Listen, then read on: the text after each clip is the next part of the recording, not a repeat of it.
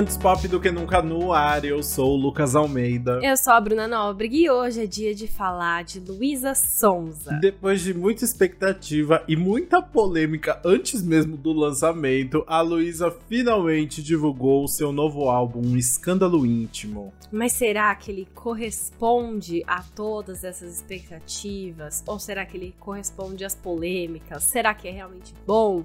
Traz conceito. Será escândalo? Será, Será íntimo? íntimo? Bora ver isso agora. Bora.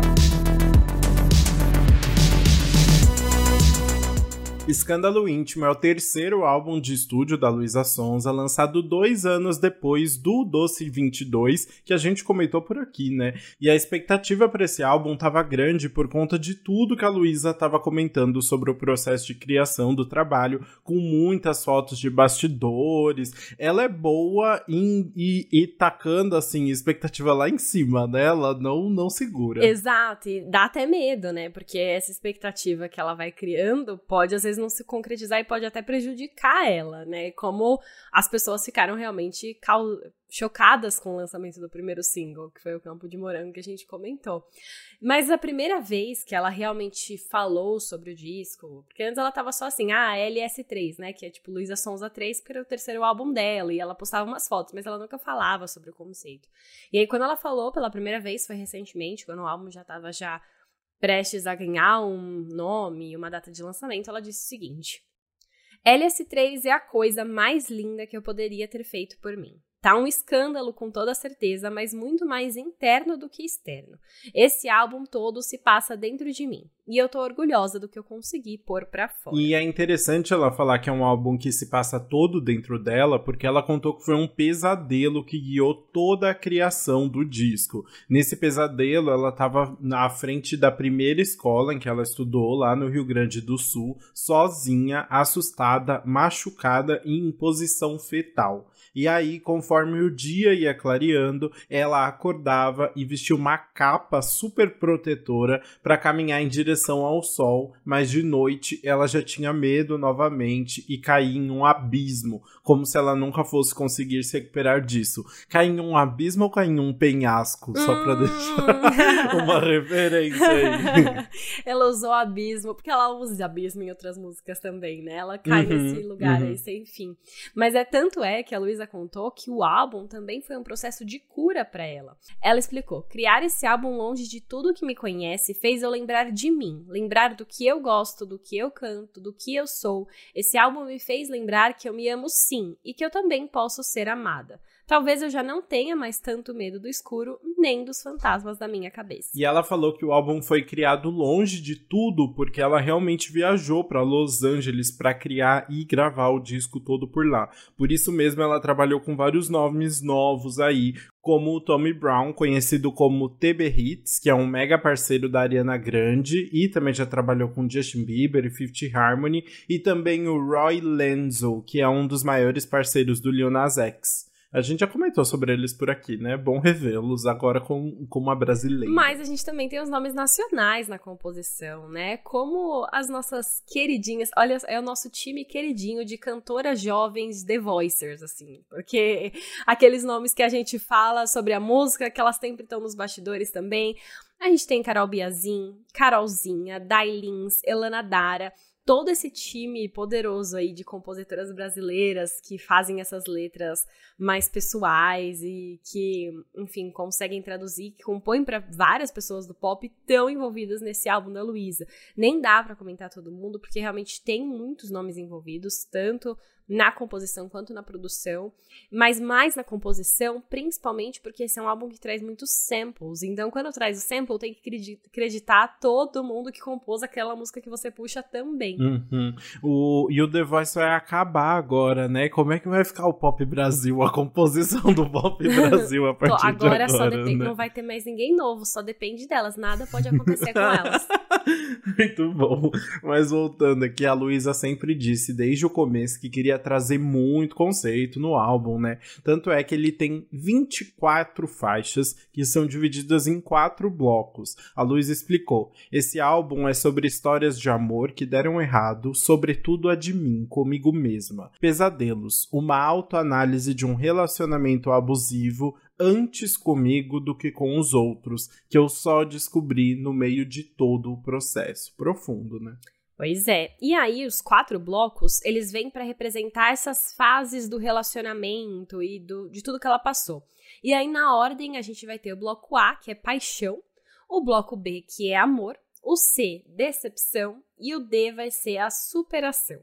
Só que eles não estão completos. Por enquanto, seis faixas do álbum, ou seja, é, a gente só tem 18 faixas para ouvir, seis faixas estão bloqueadas, assim como a Luísa fez é um no Doce quarto 22. do álbum, né?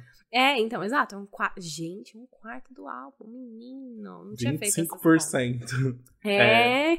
E a Luísa explicou o seguinte: ela falou: vai ficar faltando um pedaço da narrativa, principalmente no terceiro bloco. Vou dar uma segurada para o público conseguir digerir tudo, mas vocês vão conseguir entender a história com as primeiras faixas lançadas. E para completar essa narrativa, a Luísa também gravou um curta-metragem que foi dirigido pelo Diego Fraga e o filme promete mostrar a cantora se livrando da armadura que ela utilizou desde o início da carreira para conhecermos um lado mais íntimo, frágil e sem dúvida mais sombrio da Luísa, né? Que é o seu subconsciente e os segredos escondidos nos sonhos Eu dela. amo essa, né? toda essa narrativa, né? Só que tem um problema.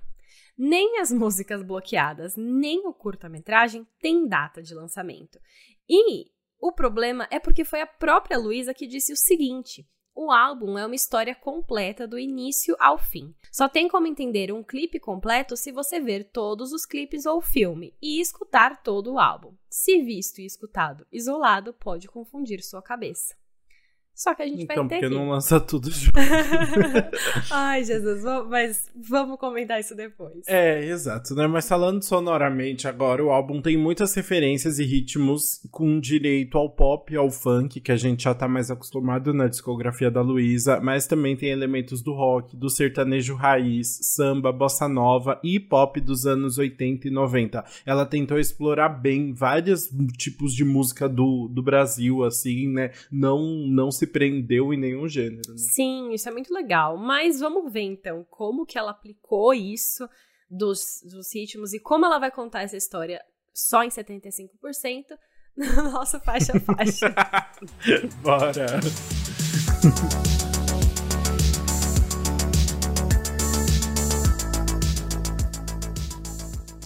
Bora começar agora então o nosso bloco A da paixão. E ele começa com uma intro. A intro é chamada de Escândalo Íntimo, né? A nossa faixa título.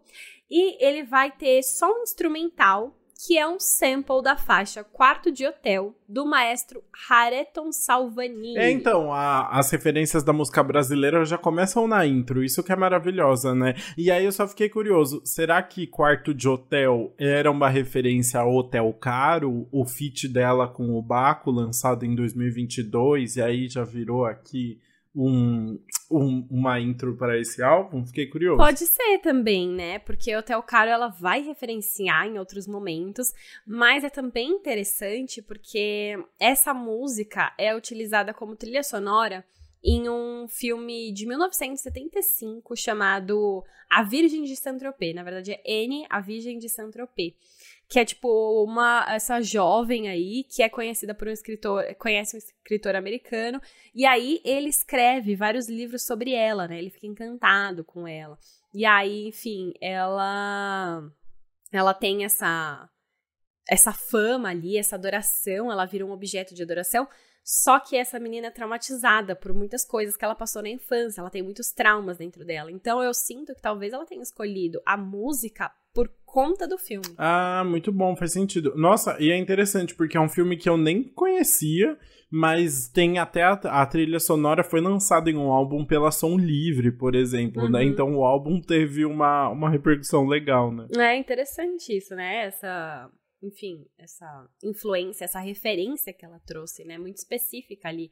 E realmente é um instrumental bem bonito pra começar, né? Dá toda uma vibe ali. Total. E aí já vai servir ali guiar a gente pro começo da segunda faixa, que é né, a primeira música de verdade, que é Carnificina, que começa com um baixo bem profundo ali, bem, bem tocante, até que a Luísa aparece rimando, né? Rimando.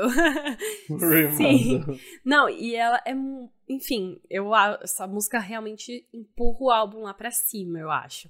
Ela vai falar sobre ela mesma, sobre esse sentimento intenso ali dentro dela, que ela vai, ela fala que ela consegue equilibrar um lado mais artista com um lado que as pessoas julgam por não ser artista, porque é o lado que vai fazer música só pra ser hit, sabe? Pra bombar. Uhum. E é legal abrir o álbum, porque ela, vai ela faz isso no álbum, né? Então é, é uma música que ela já tá se apresentando. É, exato. Eu acho que ela vai se colocando nesse, nesse lugar do que ela conquistou, né? Tanto é que ela fala: Eu tenho um número e ainda sou artista. Falando dessa questão de, tipo, ela ter garantir vários números de ouvintes e tal, né, charts e essas coisas todas, mas consegue manter essa essa essa alma compositora é. dela que tá é que tá contando uma história, né? E aí depois ela ainda fala: "Mamãe dizia, tu é impossível, minha filha", né?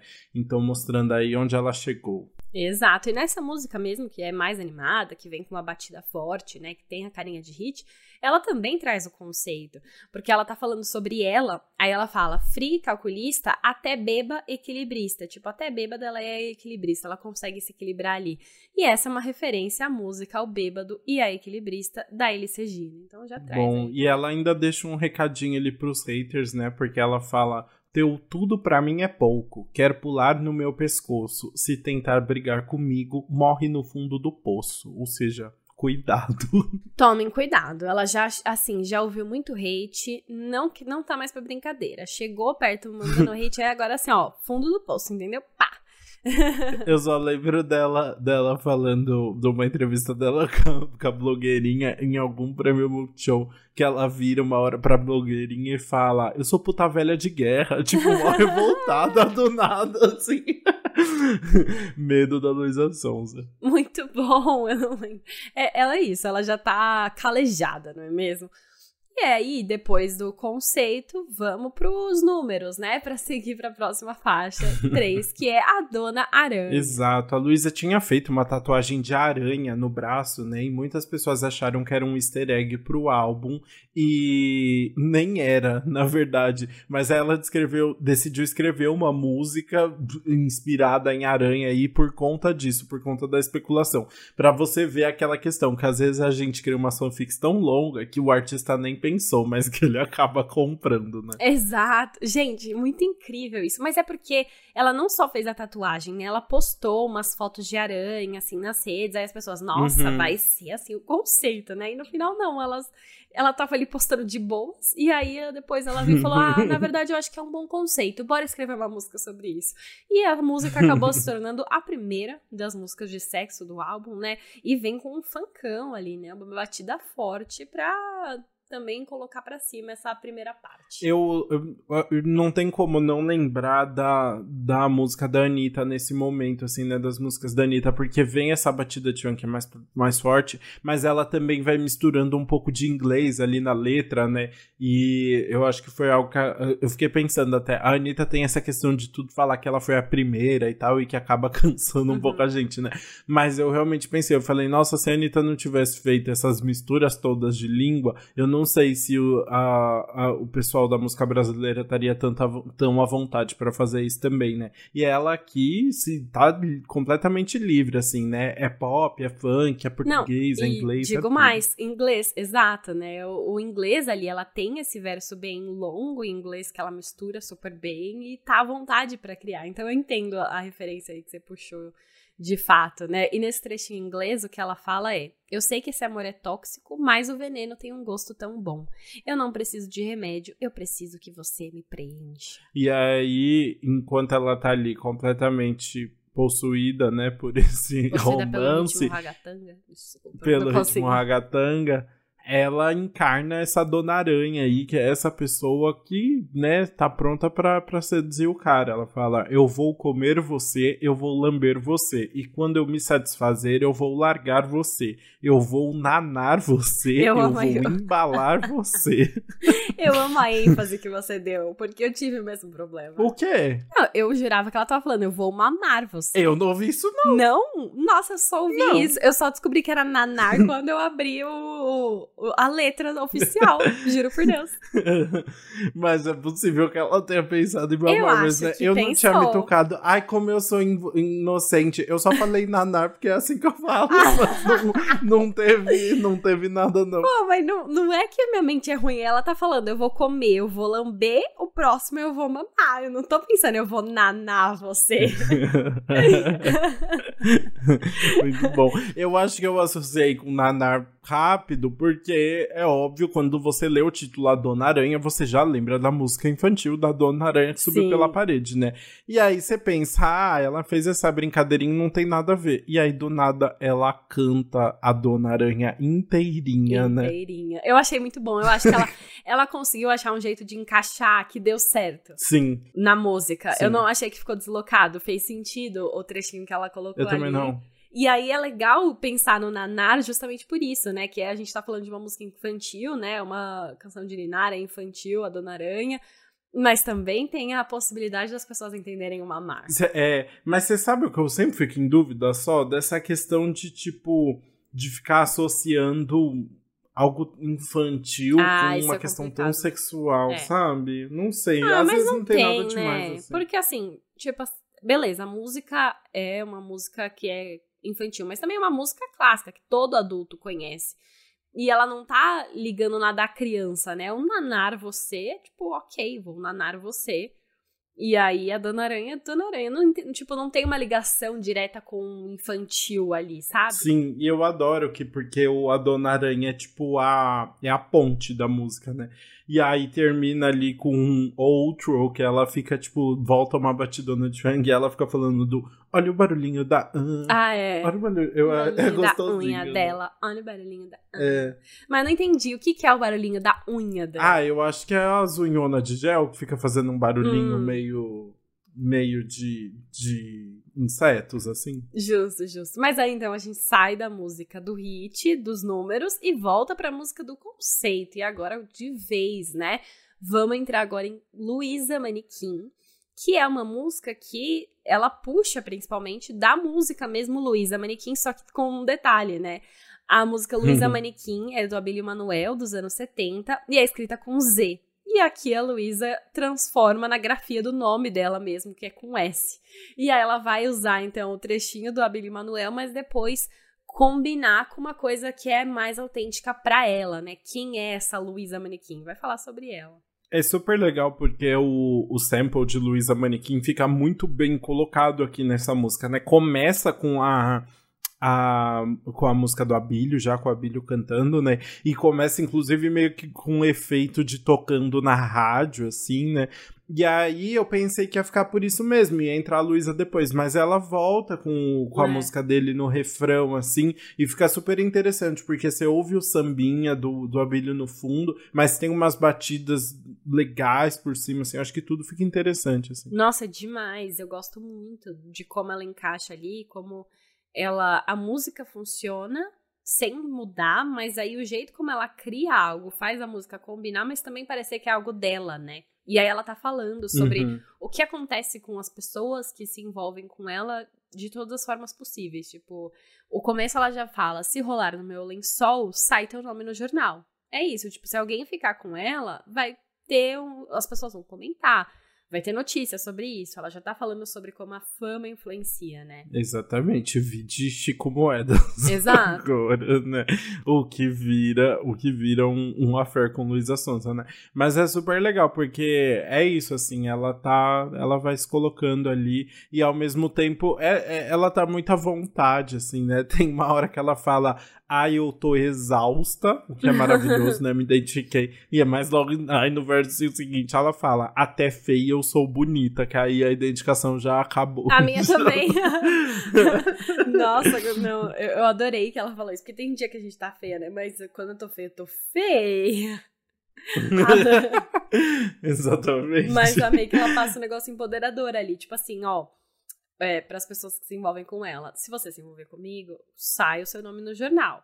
Mas também você tem o benefício de que até feia eu sou bonita, entendeu? Exato, exato. Não, ela tá ali, tipo, completamente se sentindo uma grande gostosa, o que é maravilhoso, né? E aí depois ela ainda fala, né? Água na boca, sabor de fruta mordida, meio que fazendo uma referência meio que é, sexual ali, né? Mas que também é uma referência a todo o amor que houver nessa vida do Cazuza, em que ele falava: Eu quero ser a sorte de um amor tranquilo com sabor de fruta mordida, né? Exato. Então é, é muito conceito, não é mesmo, nessa música, mas é muito gostosa de ouvir.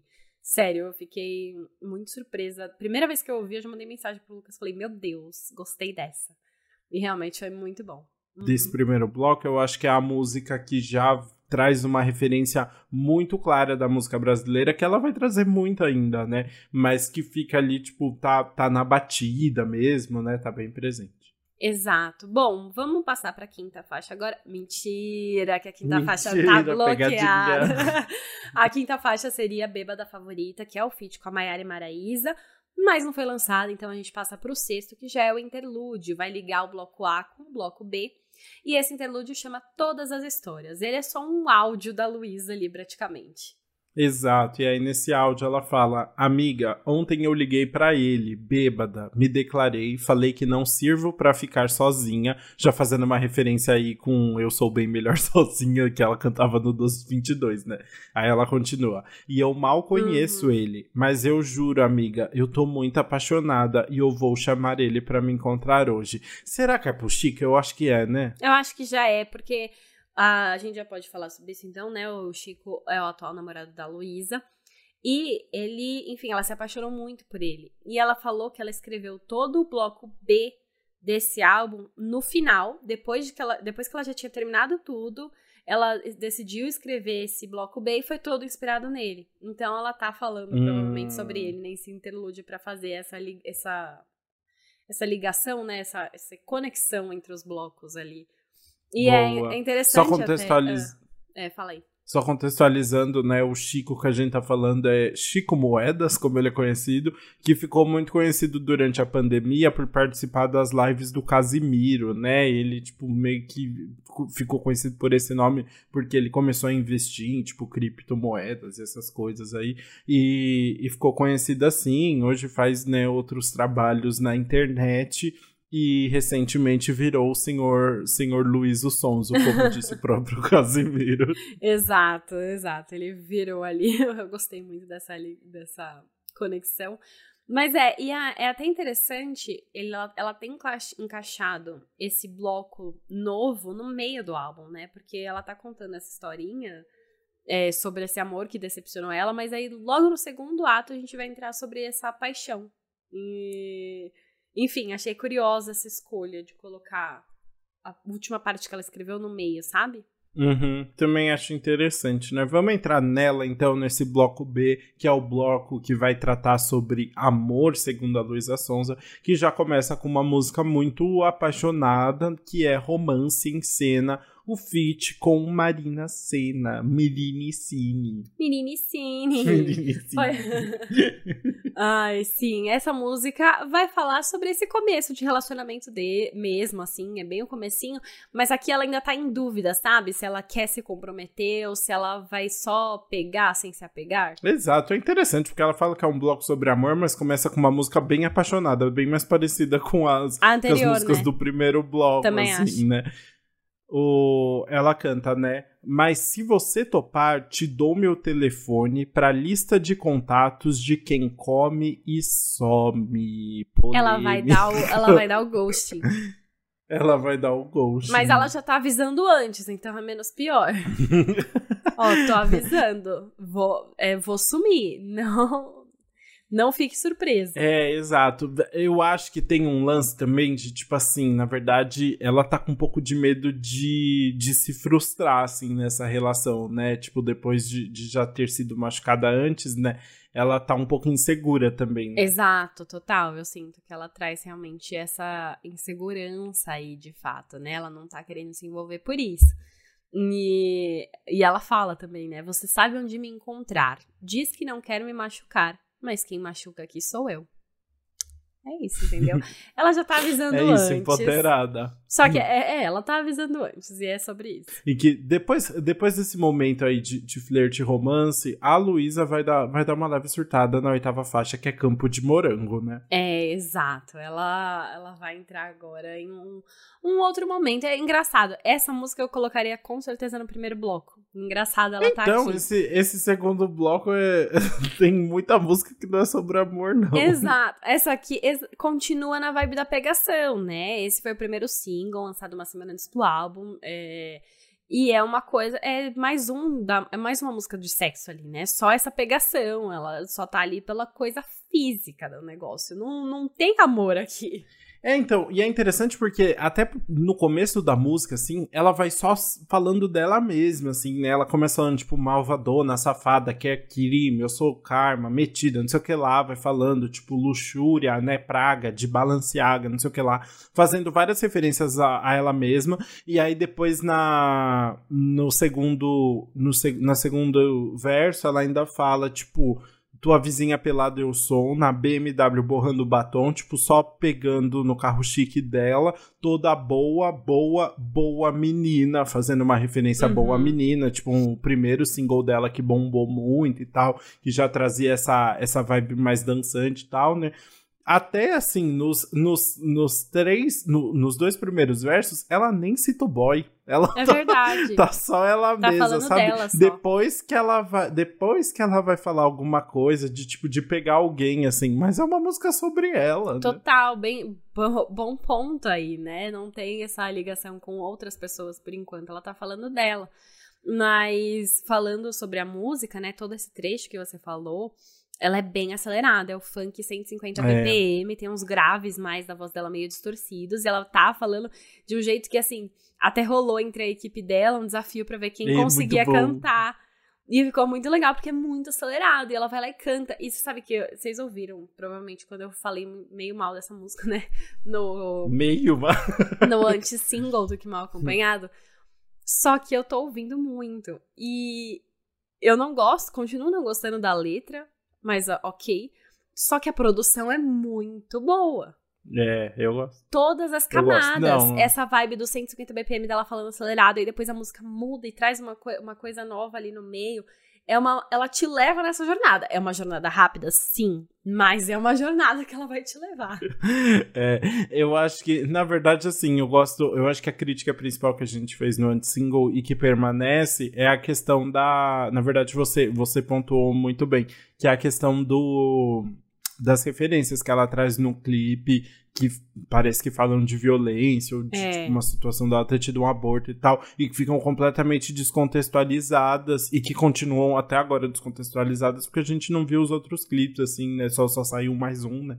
E a gente ainda não entende muito bem o que, que são essas referências. Então, acaba numa letra que ela tá falando ali sobre, tipo, pegar um cara e tá com tesão, essas referências, tipo, meio gatilho, assim, que ficaram, ficaram bem estranhas. É, sim, é verdade. Esse ponto realmente é, eu acho que pegou mal, né? Mas, a, olha, no meio de tudo isso, no meio de 1 minuto 16, com 150 BPM, com letras aceleradas, é, um clipe polêmico, tem conceito. Tem conceito, tem conceito no meio, entendeu? Tem. Porque da onde a Luísa tirou esse campo de morango? É, na verdade, o Sonhei com Campos de Morango é uma referência ao Strawberry Fields Forever dos Beatles. A música, né? O Strawberry Fields são os Campos de Morango, e eles têm essa música, e essa é uma música, uma das músicas favoritas da Luísa. Então ela quis fazer uma referência a isso. Aí falou: "Ah, vamos escrever então uma música sobre Campos de Morango. Qual será que vai ser a minha a minha inspiração para escrever uma música baseada na música dos Beatles. E aí saiu isso aqui. E é interessante porque apesar de ser uma tematicamente Strawberry Fields Forever não ter nenhuma relação com o campo de morango, a gente pode encontrar uma relação aqui, né? Porque a, a música dos Beatles é considerada, tipo, a música mais pessoal, uma das músicas mais pessoais do, da banda, porque fala muito das memórias de infância que o John Lennon tinha lá em Liverpool, e tem essa questão de, tipo, meio onírica mesmo, dele pensar numa situação meio que, tipo, parece que pensou naquilo na terapia e trouxe pra música, sabe? Dele repensando o que, que significa aquela memória de infância para ele. E a Luísa tem essa questão. A Luísa é ótima, né? E a Luísa tem essa questão nesse álbum de estar tá repensando sonhos e trazendo essas, essas coisas meio irreais, assim, que falam sobre a realidade dela, né? Então, ela faz o Strawberry Fields dela, entendeu? Ela faz o Strawberry Fields dela, é sobre isso. E ela cita os Beatles também na letra. Ela fala, jogando uhum. Nintendo, ouvindo Beatles, meu lindo, meu malvado favorito. Aí eu já me perdi, meu malvado favorito. Eu não entendi nada, mas ela tá falando que tá ouvindo Beatles, então fez a conexão ali. É o que ali. importa. É isso. é muito bom. É isso. Eu acho que no final das contas é uma música divertida, sabe? É, fala, fala mais sobre isso, ela se afirmando e fazendo muitas referências sexuais. Eu adoro que ela fala sem bala, eu prefiro pirulito, teu pirulito. né? É, as referências estão é ali. São, são frases muito boas, do tipo, sou uma vagabunda na tua cama. muito bom. Mas a gente vai sair então agora de campo, de Campo de Morango e vai entrar na parte que eu acho que é a verdadeira parte 2, que é a parte. é, é. Pra mim, ó, pra mim, a, a, a romance em cena e Campo de Morangos estão no bloco A ainda. E agora começa o bloco B. E aí Total. a gente vai começar o bloco B com Surreal, que é o feat com Baco Exu do Blues, segunda vez, como a gente falou, né? Eles já fizeram Hotel Caro juntos e agora entraram em Surreal. Gente, sabe o que é louco? Na época, antes do. Quando a Luísa lançou Cachorrinhas. Uhum. É Cachorrinhas, né? O nome é. da música. Ela tinha comentado que, tipo, a Hotel Caro com o Baco era já, tipo, um, um spoiler do que viria no próximo álbum dela. Sendo que o álbum, tipo, mal existia, né? Devia ter poucas músicas. Então, o Surreal já devia estar tá meio que encaminhado, mas ela já sabia que faria sentido num, num álbum maior, sabe? Chocada, é muito louco isso, né? Imaginei porque as músicas compartilham, além de ser um, um novo feat com o Baco, as músicas compartilham um pouco a, a mesma produção, assim, né? Aqui em Surreal também é um R&B bem sensual, algumas referências do blues, e traz essa questão de ser uma música bem romântica, deles falando de quererem ficar juntos, né? A diferença é que o Theo Cário tinha uma um lado mais é, doloroso, mais angustiante, assim, né? E surreal, eles estão mais apaixonados mesmo. É uma música mais bonitinha, até tem um, acho que tem um lado mais solar aí, né? Sim, exato. Eu, essa é mais, eu acho que é um pouco mais romântica, positiva ali no meio, né? Eles estão realmente, assim, trocando declarações. E tem uma parte logo no começo que a Luísa fala: falou baboseira pra agradar, sentiu a brisa. Tipo, já tá ali os dois conectando, né? Destrinchou meu corpo, o tempo passa como nos relógios de Dali. E Relógio de Dali é uma referência à pintura A Persistência da Memória, que é aquela pintura do Salvador Dali que os relógios estão derretendo. Ou seja, ela falando aí por metáforas que o tempo tá passando muito devagar quando eles estão juntos. E mais uma vez, Salvador Dali, né, pintor espanhol que do movimento surrealista, que também trabalhava muito com essas questões oníricas, né? Sempre eram imagens que sempre refletiam questões do de sonho, de trazer o sub, de tentar representar o subconsciente de alguma forma. Mais uma vez que a Luísa tá fazendo aqui no álbum, né? Então, ó, fiquem ligados, vão pegando, entendeu? Várias refs. Várias refs. Nossa, isso é muito bom. Eu não tinha feito essa ligação tanto quanto você fez em relação aos sonhos, né? Dela de trazer. Mas faz todo sentido, porque tudo surgiu de um pesadelo ali que ela tava tendo, um sonho ruim, né? Uhum. E ela vai ligando isso com tudo. Muito bom. Eu acho que isso vai ficar ainda mais amarrado no, no álbum visual, porque parece que é um grande sonho. É essa representação é. do sonho no álbum visual. No álbum visual, curta, sei lá como ela vai chamar, mas é ela meio que recriou esse sonho, né? Então acho que isso vai ficar mais óbvio pra gente do que só em algum, nas músicas, né? Mas já as referências estão na letra também. Nossa, sim, total, eu também acho. Enfim, ansiosa pra assistir, que ainda não tem uma data, mas é, Luísa trouxe referências a Salvador Dali, mas claro que também teve que ter uma mençãozinha ao Hotel Caro, né? Tá ali Luiz e Bacuxi do Blues cantando juntos, né, de novo. E aí eles falam, para fazer referência ao primeiro single deles, Quero uma paixão de estragos, daquela que fingimos não querer. Hotéis caros, festas na Espanha. E aí, né, hotéis caros ali, que é o que eles querem nessa relação. chique demais. E aí, depois desse RB super sensual, a gente vai para uma música só da Luísa, também muito apaixonada, que é Iguaria. Uma música muito bonitinha, né? Tão gostosinha de ouvir. Muito gostosinha. Gente, eu tô cantando até agora, assim. Tem gente que amanhece com você, tem gente que é o seu amanhecer, tem gente que eu dando nada a ver. Tem gente e tem eu e você. Oh, bonitinha.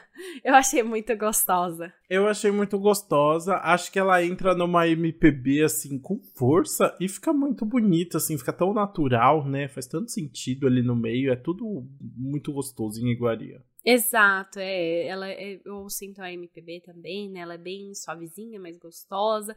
E ela tá falando, né, sobre perceber esse que ela sente falta dessa pessoa, que ela tá se apaixonando. Ela fala: "Do teu lado eu me sinto tranquila. Às vezes me assusta esse amor avassalador". Então, é realmente ela não imaginava que ela fosse se apaixonar de novo e ela se apaixonou. Muito bom. E aí, falando em MPB, né, tem uma hora que ela fala: "Hoje eu senti falta de você, de te amar por telepo de, por telepatia". E aí eu pensei o quê? Ah, ela tá fazendo uma referência a Caliuches uhum, e também senti. quando a Caliuches canta, quem diria que é possível fazer amor por telepatia, né? Mas, na verdade, a referência aqui é ninguém mais ninguém menos que Rita Lee, né? Porque em Mania de Você, a Rita cantava: "A gente faz amor por telepatia", né? Então fica aí, Luísa tá em outro patamar. Não, mas também Caliux também seria uma ótima referência. Não, a Patia lembra muito, assim. né? Eu, tipo, eu vejo. Será que a Kali se inspirou na Rita Lee? Hum. Full Circle? Não Ia sei. ser tudo, né? Muito bom. Mas enfim, uma música super romântica que aí vai desaguar na mais romântica do álbum, porque leva o nome do boy, né? 11 é a música Chico, que é o nome, né, de Chico Veiga, Chico Moedas, a grande declaração de amor que leva o nome Mas aí ela deu a sorte. a sorte de pegar um boy que tem, que compartilha o nome com um grande ícone é. da, da MPB, que é o Chico Buarque, né? Então ela já aproveitou o quê? Pra juntar todo mundo numa música só.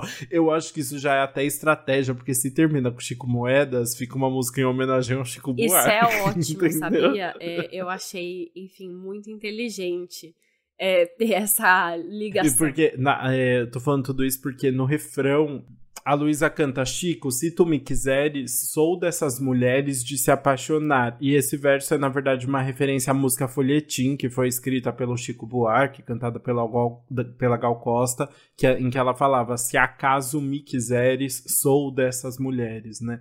Então já fica aí a ref. E é muito bonitinho, porque tanto a Luísa quanto o Chico são muito fãs de, de MPB. Se eu não me engano, o primeiro date deles foi num show do Caetano. Então, tipo, tá, tá na temática ali, sabe? Não é fuga o tema. Não, é fuga ao tema.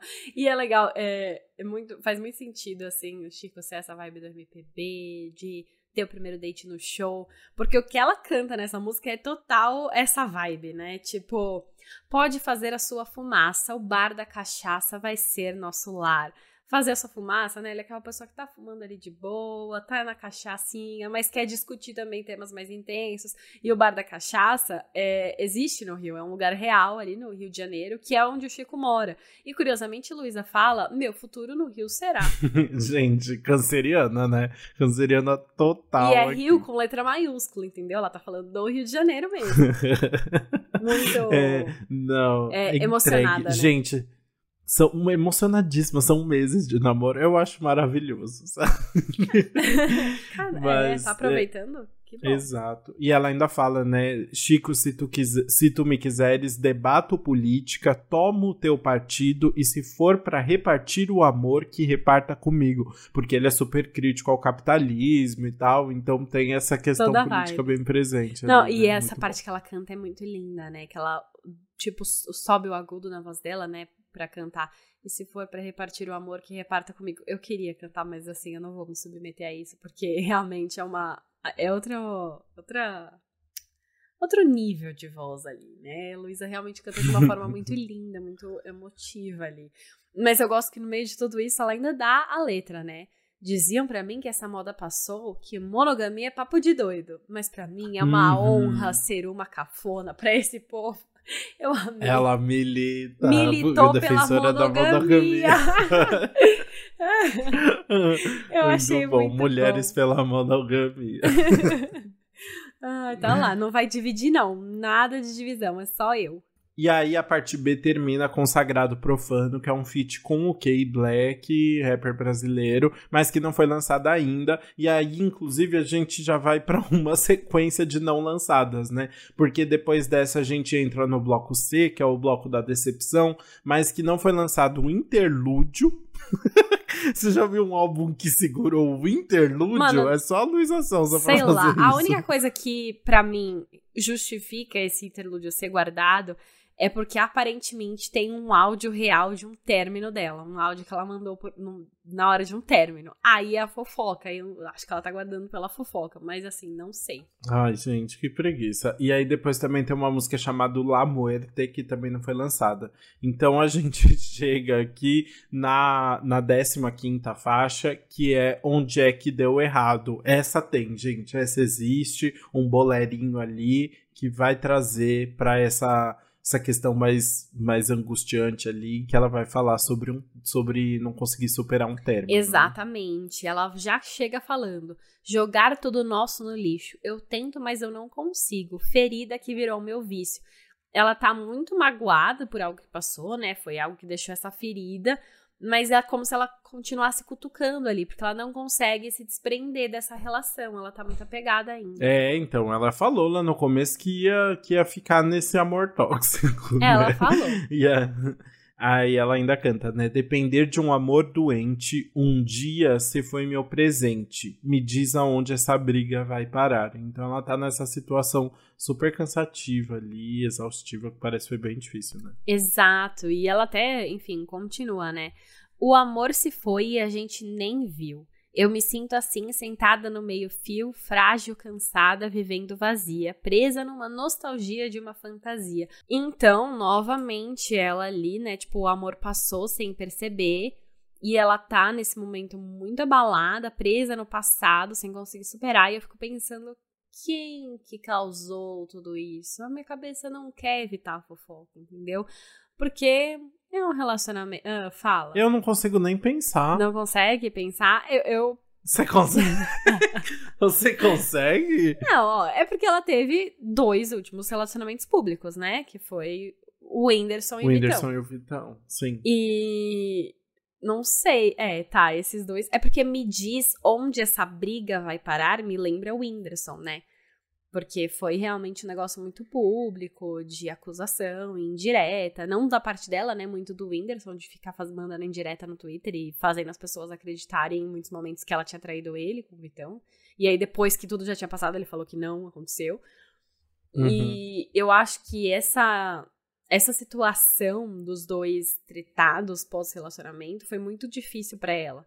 Porque não, ela não estava só tendo que superar esse relacionamento que teve que acabar, mas estava ainda tendo que lidar com essas provocações e com esse negócio tudo muito público, né? Que aí não era só isso, era isso e mais a, o hate que isso causava nela do público. Entendi. Ai, mas é que eu não consigo. Quando ela fala, por exemplo, depender de um amor doente, como se ela estivesse presa num relacionamento tóxico, assim, eu não consegui associar a, a esse relacionamento de quando ela ainda tava junto com o Whindersson, sabe? Porque a treta maior foi no pós, pós né? Mas o depender de um amor doente, eu não entendi como tóxico. Eu, eu entendi como um amor que já tá acabando. Tipo, doente porque ele tá mal, ele não vai mais sobreviver. Ah, entendi. Não é que é tóxico, entendi, entendi. É, eu entendi mais Agora por esse lado. Uhum.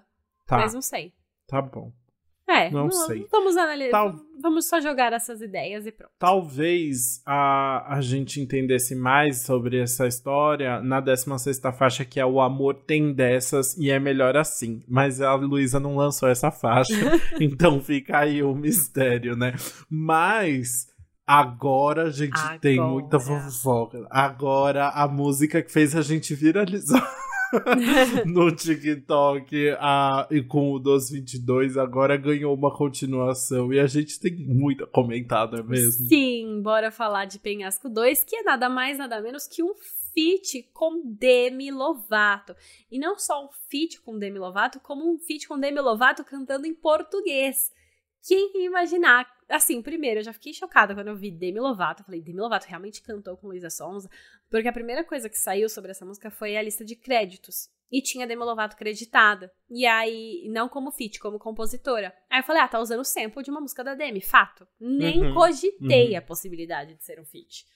E aí era um feat. E aí não era um feat em inglês, era um feat em português. Demi Lovato treinou, falou palavras inteiras. Eu fiquei inteiras. chocada. Eu fiquei chocada. Penhasco foi a música do Doce 22 em que a Luísa falava muito. De, de, era a música mais triste do álbum, em que a Luísa se abria sobre o término com o Whindersson e todas as polêmicas que envolveram esse processo. E como ela se sentiu meio que traída nesse processo, quando justamente ele não não desmentiu a, as, as fofocas de que a Luísa teria traído ele e tal, né? Foi uma música muito que todo mundo se emocionou muito, uma música triste que tipo chegou a números absurdos assim. E na época a Luísa já falou que teria o Penhasco 2, né, uma segunda faixa, mas e aí finalmente esse momento chegou, mas a essa continuação não é uma continuação da história que a Luísa estava falando na, na primeira faixa, né? Só tem a mesma vibe, essa mesma energia de muita tristeza e desilusão. Por isso ganha o nome de Penhasco 2. Exato. Mas é porque se você, inicialmente, se você vê, você acha que tá falando sobre o mesmo assunto, né? Tipo, por ter é. esse nome. Mas eu acho que a, a Luísa colocou justamente por ser essa faixa impactante. E assim, foi uma escolha muito certeira, porque Penhasco quebrou um monte de recorde, né? Assim, foi a faixa uhum. mais escutada do álbum, estreou em primeiro lugar no, nas listas do Spotify e de outros é, streamings, assim, serviços de streamings. Então, realmente foi a música que chegou aí impactando, né? Tendo esse grande burburinho e é, é nem pela fofoca, pela participação da Demi também, pela música ser boa, né? Essa balada intensa com grandes vocais ali para falar sobre essa esse amor que acabou e faz falta. Muito bom. Eu vi, elas gritam bastante, né? Eu vi um TikTok que era o povo no, no estúdio com a Luiz e Cademe, e era a, aquele áudio da Mari Gonzalez no BBB falando: parem de gritar! é muito bom. Ai, muito bom. E, enfim, é, é, tem a Demi cantando, né? E ela canta com. Ela teve uma, uma menina que treinou o sotaque dela no estúdio, assim uma menina ajudando ela a pronunciar cada das palavras, porque ela fala assim: palavras vazias, pedaços de amor, soltei tua mão. Tua voz faz eco e ela, ela fala, cê sabe. Tua falta faz eco. Tua falta faz eco e ela fala, cê sabe. Assim, tem, não é você, sabe? Ela fala até um cê sabe, entendeu? e aí depois tem a clássica frase que ela fala: Saudade, saudade não tem tradução. E ela manda lá. Eu queria muito saber, Demi Lovato, como é que te explicaram o que, que era saudade, sabe? Porque ela deve ter recebido uma versão traduzida ah, da, da letra ali pra saber, né? Aí, quanto tempo demoraram para explicar o que era ah, saudade? Ah, mas não deve né? ser difícil, porque é tipo, é o sentimento de sentir falta de alguém. Ah, foi rápido, então tá bom. Joga no dicionário. Nossa, foi bem fácil, chat GPT. O... Vamos falar, eu acho que a letra da Demi dá uma boa, dá uma boa resumida no que essa letra fala ali, né? Uma, uma boa. toca bem no assunto principal, porque a Luísa mesmo explicou que Penhasco 2 fala sobre luto, né? Ela falou: "Eu fiz essa música pensando em sobras, silêncio, o ruído que você escuta quando está tudo em silêncio. É o fundo do poço. Quando você está num relacionamento, você cria todo um futuro com a pessoa e quando você corta isso, você fica sem futuro. É muito sobre dependência emocional. Eu acho que acaba sendo uma boa continuação da história de Penhasco, um é. em que ela falava justamente sobre sobre se sentir sentir sozinha depois de um término, sobre essa desilusão e tal, né? É... Mas enfim. ela disse que não. ela, eu acho que ela só não quis que, que fizessem fofoca em cima, sabe? Ela quis cortar é, para o pessoal não ficar comentando, mas provavelmente foi realmente o mesmo assunto, né? E aí a gente. E às é. vezes, porque é essa questão também, né? Tipo, igual Penhasco, a mesma coisa de onde é que deu errado e tal, né? Às vezes são músicas que a pessoa acaba, tipo, colocando um, uns dramas a mais ali Sim. no meio, né? Tipo, não necessariamente tá envolvido com o que ela viveu. E aí, vezes, a gente acaba, né, envolvendo nomes nomes de pessoas na história que às vezes não tem nada a ver. Exatamente. Então eu acho que é mais por isso. Mas eu achei curioso que essa música, enfim, tem as duas cantando e tem um final instrumental bem longo. Um final instrumental Uhum. que, assim, dava pra cortar na metade, sem, sem perder a música, sabe? Mas, Não. Não? Você gosta? Eu adoro, Ah. eu acho super dramático, assim, eu acho bonito, eu acho o instrumental, tipo, bem, bem produzido, assim, eu fico entretido ali no Ah. meio. Que bom. Eu achei que só colocaram pra não Que parecer bom. que uma música da Demi era tão... Não, não achei não, eu achei que foi proposital, assim, e meio que pra quebrar a expectativa, sabe? Não é aquela música redondinha, É, assim, isso sim. um- Porque assim, é Isso é verso legal. da Luísa, refrão da Luísa, verso da Demi, refrão das duas e acabou. Né? E aí tem só Uhum. esse final instrumental. Então, essa parte de quebrar eu acho que é legal. E eu acho que é um momento pra você sofrer de verdade, porque a música tem muita voz, tem muita gritaria, e aí do nada você fica ali sozinho com aquele instrumental, se sentindo sozinho igual a Luísa se sentiu, entendeu? Ai, amei. Mas, mas fala, de- fala outra vez aqui pra eu ouvir. Outra vez? Vamos falar de outra vez, a 18ª faixa do álbum, que parece que tem umas influências dos anos 80 ali e que vai continuar falando sobre o fim de um relacionamento, agora com uma, com uma clareza maior de que acabou, ela tá aceitando mais isso, mas que ainda assim, né, tem uma expectativa de que isso poderia ter acontecido, poderia ter ido pra frente, né? Tem, exato. Ela vai falar, né? Prefiro pensar que em algum lugar nossa história ainda existe. E se ela existir, que não seja tão triste. Então ela fica imaginando, assim, né? Que é que exista, tem essa possibilidade deles terem ficado juntos em algum outro momento. Mas agora ela sabe que realmente aqui já não dá mais. Exato. E ela parece assim, tá aceitando. Ela fala: Eu gritei, eu sorri, demorou e passou. Mas quando não tem mais ninguém, ainda existe você. Ou seja, quando ela tá ali sozinha, sem ninguém em volta, sem ninguém pra conversar, ela ainda volta a pensar nele. Né? Então, isso sim, eu achei muito interessante, né? né dela, dela falar quando não tem mais ninguém, ainda tem você. Eu achei bem poético aí. Mas tem uma outra frase da música que me chamou mais atenção, que é quando ela fala: Gritei para abafar a dor, o caos, a semente e a flor. Lembranças de memória desse tal antigo amor. Então ela tá, gritou para abafar a dor, uma coisa muito dolorosa mesmo. E aí ela relembra desses, desse caos, né? Que acaba se tornando algo bom, lembra coisa boa, mas é o antigo amor. Só que Luísa Sonza tem uma música chamada Caos barra Flor, que é justamente o que ela cita nessa música, que é uma música com Vitão, né? Então, assim que as pessoas ouviram Caos, Semente e Flor nessa música, falaram, pronto, ela está falando do Vitão. Só que aí, Luísa Sonza foi para o Twitter e escreveu, eu odeio, odeio, odeio muito vocês terem associado é, uma música a uma coisa só por conta de uma frase. Eu só usei essa frase porque eu acho bonita. Não, te, não tem nada além disso. Eu odeio que vocês estão fazendo essa, essa junção e não sei o que lá. E. Só que aí eu fui buscar o tweet de novo. Tipo assim, isso foi de manhã. E eu fui buscar de novo algumas horas depois e ela tinha apagado. Só que Ah. nas replies, ela, alguém tinha falado: Ah, é sobre Klaus e Flor, né? E ela falou sim. Então ela tava falando sobre essa música mesmo. Só que ela apagou o tweet. Então, não sei porquê, eu acho que talvez a gravadora tenha falado: ah, não, mas deixa as pessoas ficarem especulando, é bom pra você ter. É, para as pessoas ouvirem, pra bombar mais.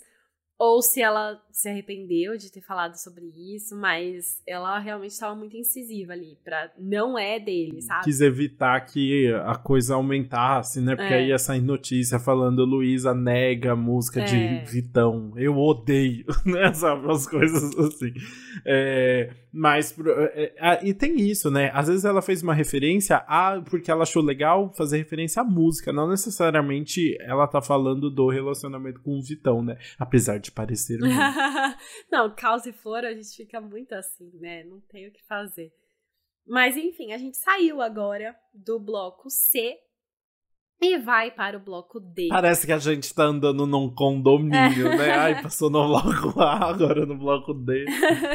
Mas agora a gente vai pro bloco D, então, com a 19 faixa, que é o interlúdio Dão Errado. E aí, quando a gente chega no último interlúdio, a gente percebe que todos os interlúdios formam todas as histórias de amor dão errado. Primeiro todas as histórias, depois de amor e agora dão errado. Ah, Menina, eu tô chocada, eu tô passada. Você viu, menina? Não tinha. Foi a primeira coisa que eu reparei, acredita? Quando eu vi o nome dos interlúdios, eu falei, nossa, o que, que é tão errado? Não faz sentido. Aí eu falei, ah, agora faz sentido. Muito bom. E aí aqui é interessante porque esse interlude ele tem vocais, né? Tem vocais cantados, não só falados. É, a Luísa usa um trecho da música Não Me Deixe Só, da Vanessa da Mata, que tem tudo a ver com ela, né? Porque na letra ela fala, a Vanessa canta, né? Não me deixe só, eu tenho medo do escuro, eu tenho medo do inseguro, dos fantasmas da minha voz. Ou seja, sim, sim, é, com esse é um, uma música que fala sobre o medo de ficar sozinha e de uma separação por saber que vai ter que enfrentar os próprios fantasmas, que é o que a Luísa fala nesse álbum também, né? O que eu achei interessante só é que a na eu pensei que ela tinha porque a, a, voz tá bem distorcida, né? Eu pensei que era a voz da Vanessa da Mata, inclusive, mas nos créditos tá como vocais Luísa. Então, acho que a Luísa regravou e tipo só colocou os, os os efeitos por cima. Nossa, não tinha, não tinha percebido também. Eu achei que era da Vanessa, que interessante. Mas, enfim, tudo isso faz muito sentido. Ela escolheu uma música muito bem ali, né? Porque agora a gente vai entrar nessa parte mais mental dela, né? De saúde mental. E a gente já emenda na vigésima faixa, que é principalmente Me Sinto Arrasada, uma música que é, foi feita para representar uma crise de ansiedade. Hum, é super interessante como. É, é, eu acho que principalmente Me Sinta Arrasada, foi o segundo single do álbum, né? Chegou depois de Campo de Morango, que as pessoas tinham, tinham ficado, né, feito muitos comentários, mas aqui eu acho que as pessoas, e inclusive a gente, começou a entender, assim, o que a Luísa queria falar, e esses versos que ficam muito claro que ela tá falando de, de, de uma crise de ansiedade, inclusive, fizeram maior sucesso, as pessoas usaram no TikTok se sentiram, tipo, muito abraçadas, assim, por isso, né? É, então deu super certo ali no final, né? E, foi, e, é uma música que é muito legal, porque o, o que foi descrito no, na, enfim, pela Luísa ali, né? Que essa é uma música para representar tanto as sensações como as nuances dessa crise de ansiedade, né? Estresse, raiva, melancolia, euforia. E a música representa isso até na produção. Ela é uma música que ela contém dentro dela três produções muito diferentes ali, que vai mudando uma para outra. E ainda assim faz sentido, né? Total, faz sentido. Você vai sendo acompanhada ali por todo o processo, né? E no começo ali ela começa meio que tipo, fazendo umas rimas, né? E ela fala: Queria conseguir ter raiva de você, tua falta me cansa teu deboche, tua bandeira falsa. Eu não entendi tipo, pra quem que ela tá falando. Você acha que pode ser pro Whindersson? Ah, eu senti, porque, tipo, por conta do que ele fez, sabe? De dar a entender que ela tinha traído ele. E mesmo assim ela não consegue ter raiva, né? Então queria conseguir ter raiva, porque deboche, ele debochou muito da situação. Ele fazia umas piadinhas, né? De ter sido corno e não sei o quê. Uhum. E aí depois, não, não. Depois ele fala, ah, não, pediu desculpa. E aí isso seria uma bandeira falsa, sabe? Foi isso que Entendi. eu pensei, de, disso ter trazido essa. E foi muito, né? O relacionamento que causou um hate absurdo nela quando eles terminaram e surgiu todo o negócio do Vitão. Foi um negócio muito pesado, que obviamente mexeu muito com a saúde mental dela. Por isso que eu acho que traz essa referência para ele.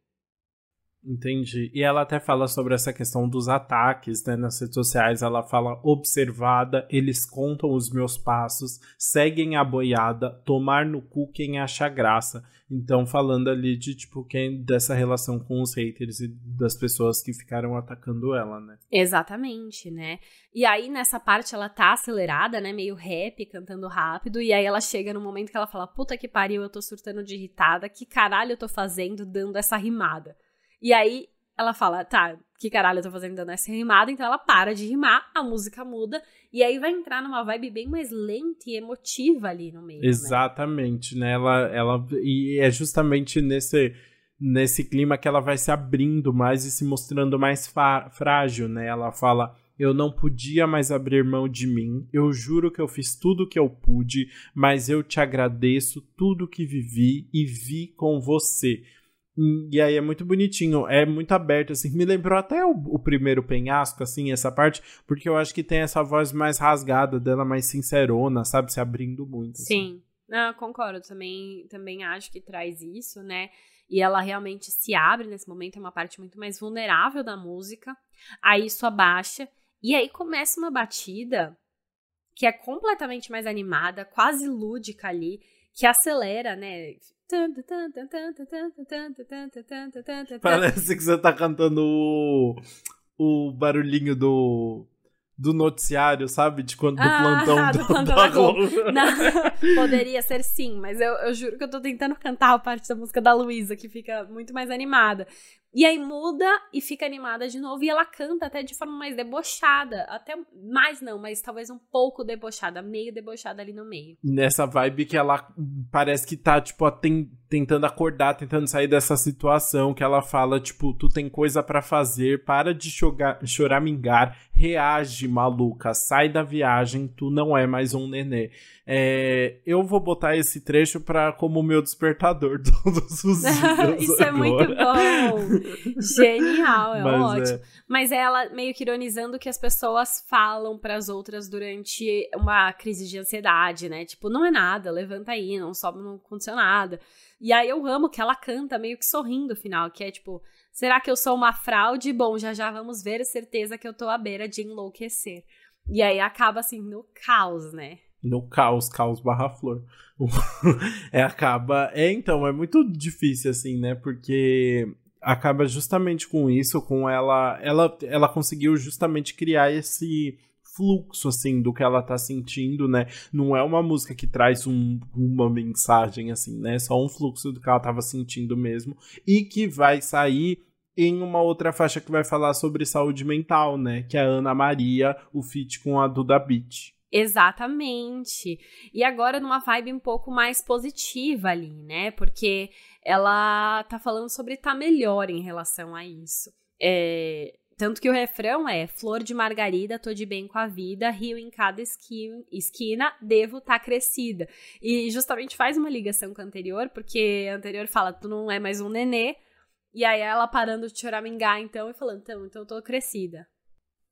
E sabe o que eu achei engraçado? Esse rio em cada esquina. Você acha que ela tá falando que ela tá rindo em cada esquina? Ou em cada esquina tem o Rio de Janeiro, uma referência a Chico Boetas novamente? Interessante. Eu, eu achei que ela tava falando de dar risada, mas pode ser. Ah, não deve ser pra macho, não, porque nessa música, na verdade, ela quer é, falar de mulheres brasileiras maravilhosas, né? Ela fala Vanessa da Mata, Maria Braga, passando na TV. Então fala de, de cantora, de Ana Maria fala de, de gente maravilhosa que, que tá na. que faz sucesso no Brasil. Né? Exatamente. E ela também traz outras referências, né? Ela fala: não sinto mais medo do escuro, agora ele tem medo de mim. Em referência né, ao interlúdio que ela cantava ali sobre ter medo de escuro, agora ela faz isso. E traz referência a signos também, né? Porque Luísa Sonza é uma canceriana nata. é uma canceriana nata. Ela canta água, canceriana sagrada, cachoeira de chorar, cansada de tanto que ela chora. Ela é muito, Luísa Sonza é muito canceriana mesmo, ela honra o signo dela, ela né? E vamos exaltar Duda Beat, que é a Também. rainha da sofrência, né? E que tá muito, é muito gostoso ela cantando com a com a Luísa, né? Eu acho que combina. Ela citando essas outras pessoas, citando a Ana Maria, sabe? Eu achei muito delícia isso. Eu também, eu achei que combinam muito aí, foi uma música muito certeira para Duda Beat participar. Vale já elogiar que eu acho que ela chamou pessoas muito certeiras aí para participar e soube escolher a música certa para cada uma, né? Tipo, combinou uhum. muito quem ela, quem ela colocou ali. E a 22 segunda música não é um feat diretamente, mas também fez todo sentido. E a gente vai falar agora de Lança Menina, uma música que tem um sample aí de Lança Perfume da Rita Lee. E combina, porque as duas têm uma ligação ali, querendo ou não, né? Rita Lee é uma grande inspiração da Luísa Sonza.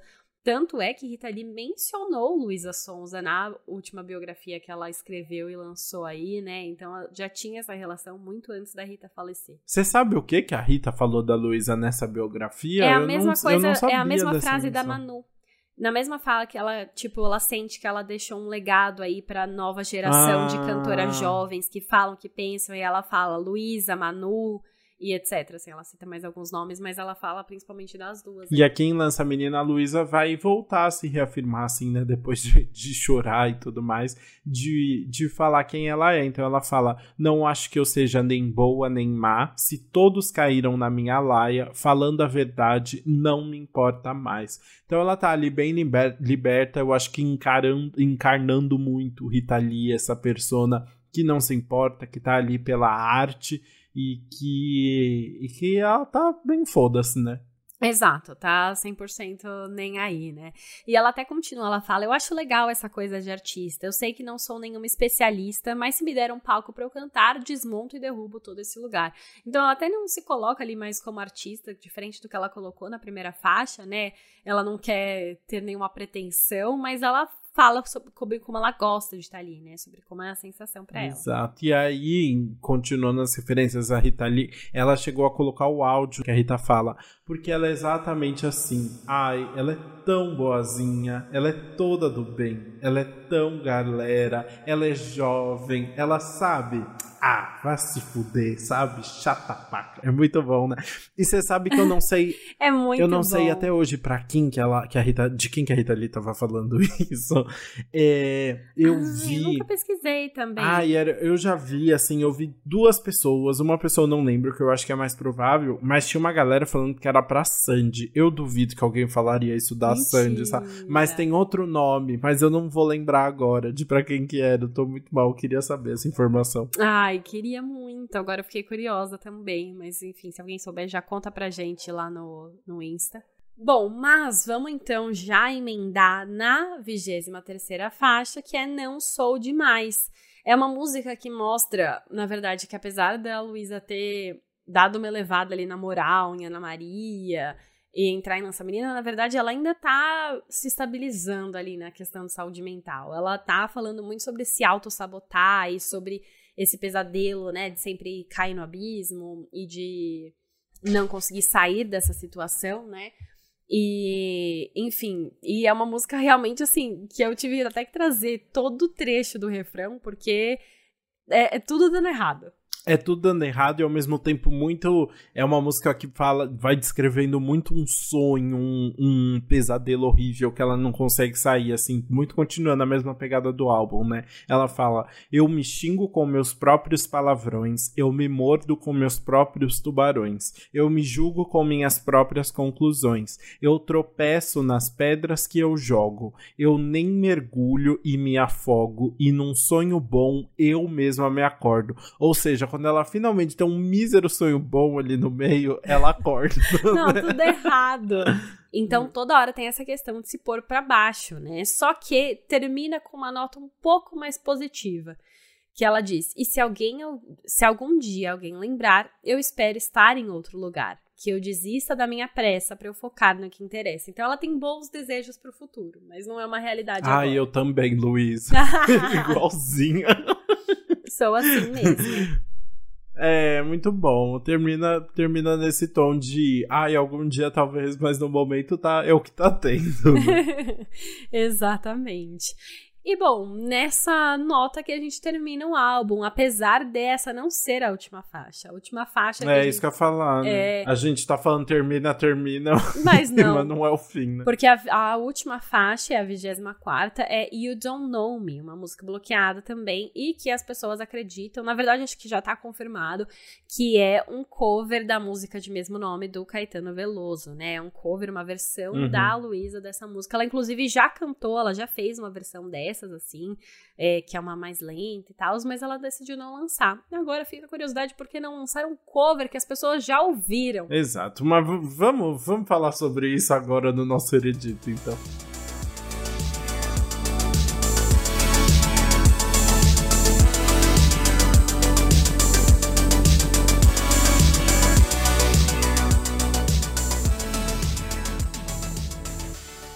Bru, quer começar falando da música que você vai pular deste álbum? Olha, eu vou ser bem honesta, tá? Eu, te, eu Hum. vou ter muito a falar sobre o, álbum em si, mas eu, Uhum. gost... eu não consigo pular nenhuma música. Você acredita? Não dá pra pular, né? Eu acredito, porque é isso. E o álbum flui tanto, né? Assim, você vai ouvindo, você nem sente passar, assim. Não, Não, é muito não boa, sei. tipo- Provavelmente a gente pularia alguma da- das músicas bloqueadas aí É. que ela tá escondendo. Ah, eu vou pular um interlúdio. Sabe o que, eu, o que eu pulei de verdade? Eu pulei o interlúdio, o último, que é de amor. Não, não, não errado, desculpa.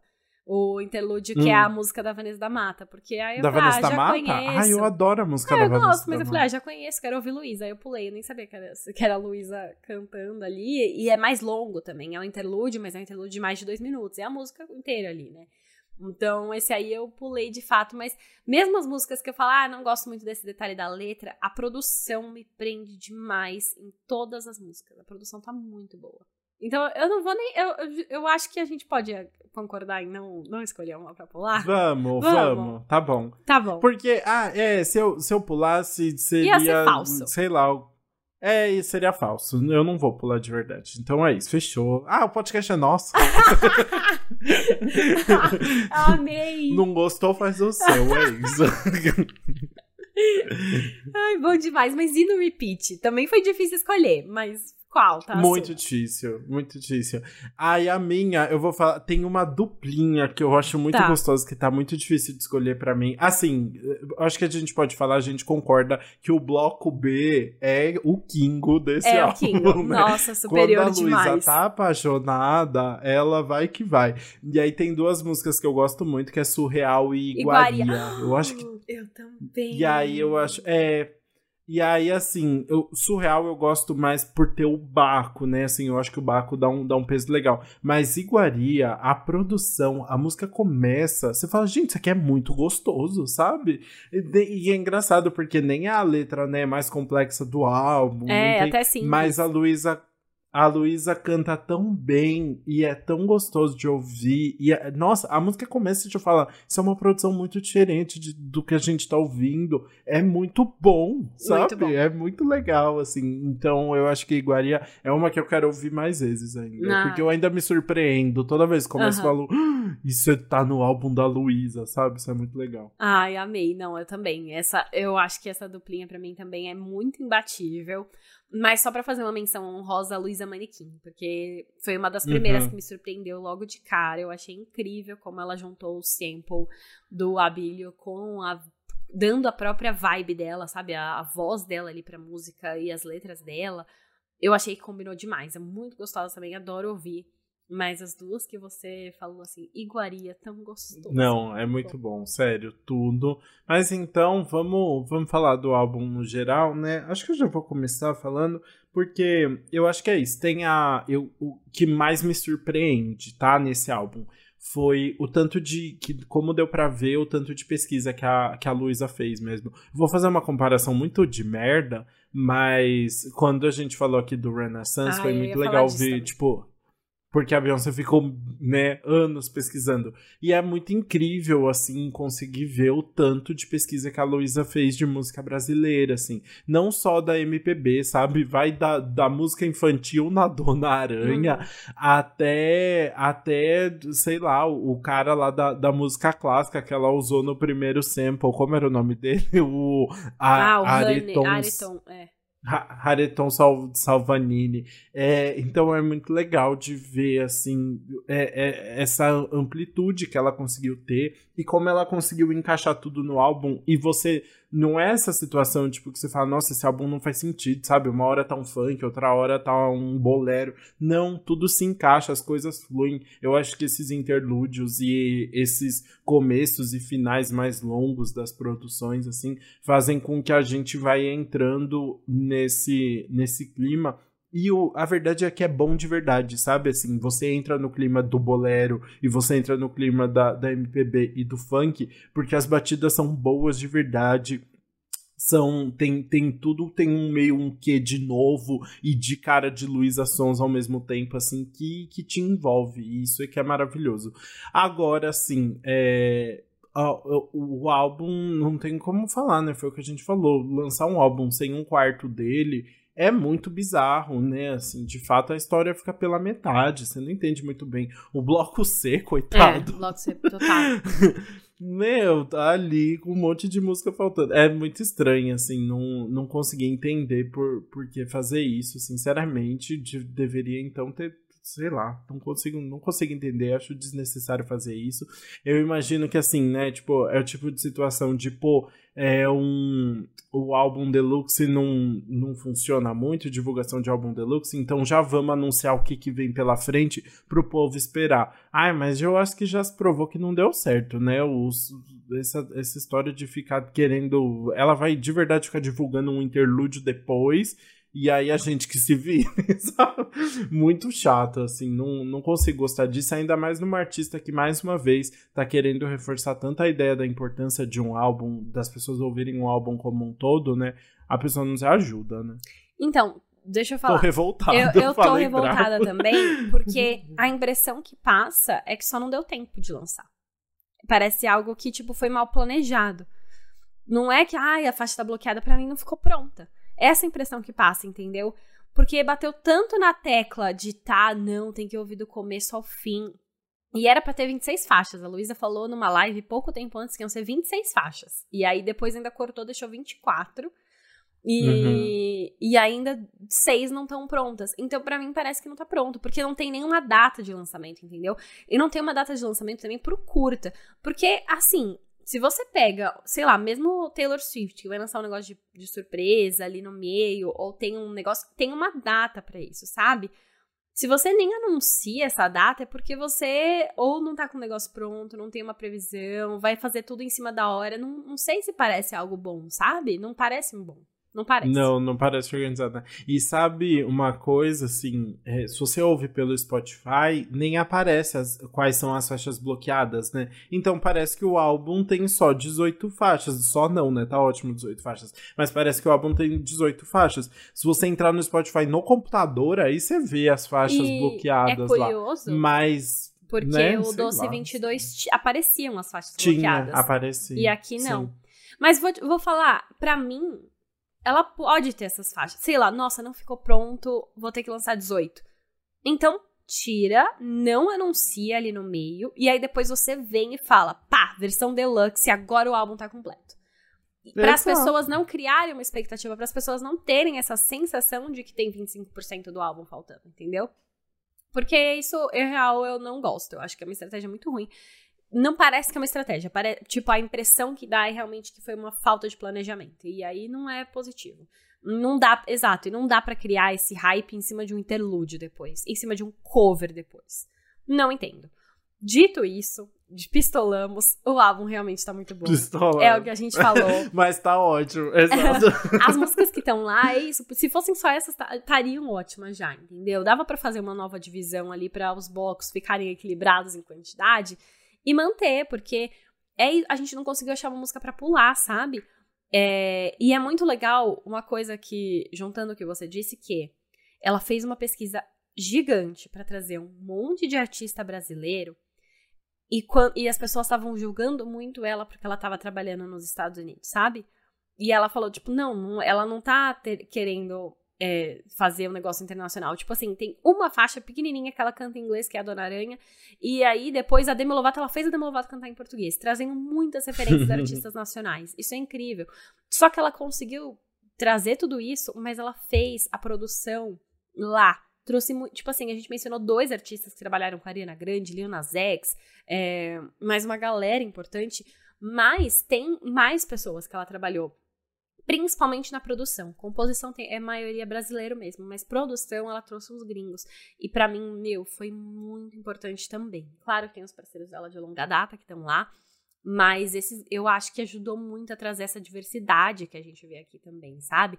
Essas produções que você não consegue parar de ouvir, que vicia, que, que, que encaixa na música.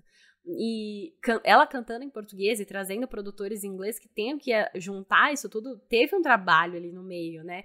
E deu muito certo. Nossa, eu, eu realmente gostei muito. Só. Ai, tirava essas que não ficaram prontas e deixa para depois.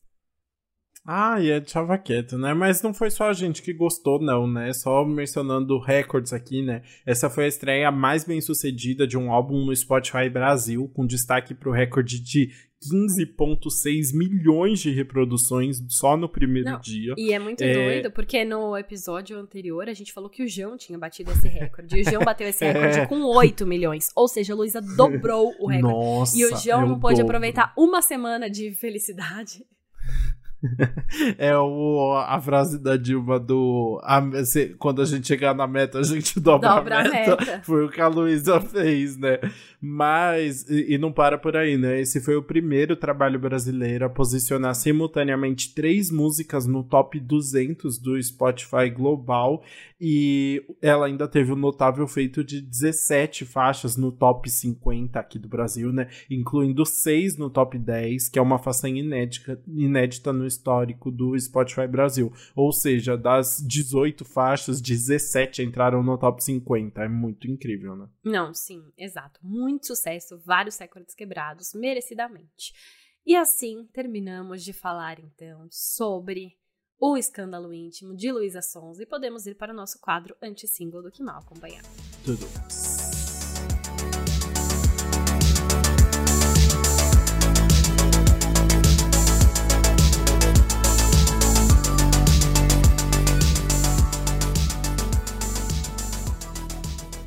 Bora começar falando sobre Nicki Minaj, que lançou Last Time I Saw You, um rap com pop e refrões bem envolventes ali, que é mais uma faixa até mais calminha para Nicki Minaj comparado com o que a gente tá acostumado, né?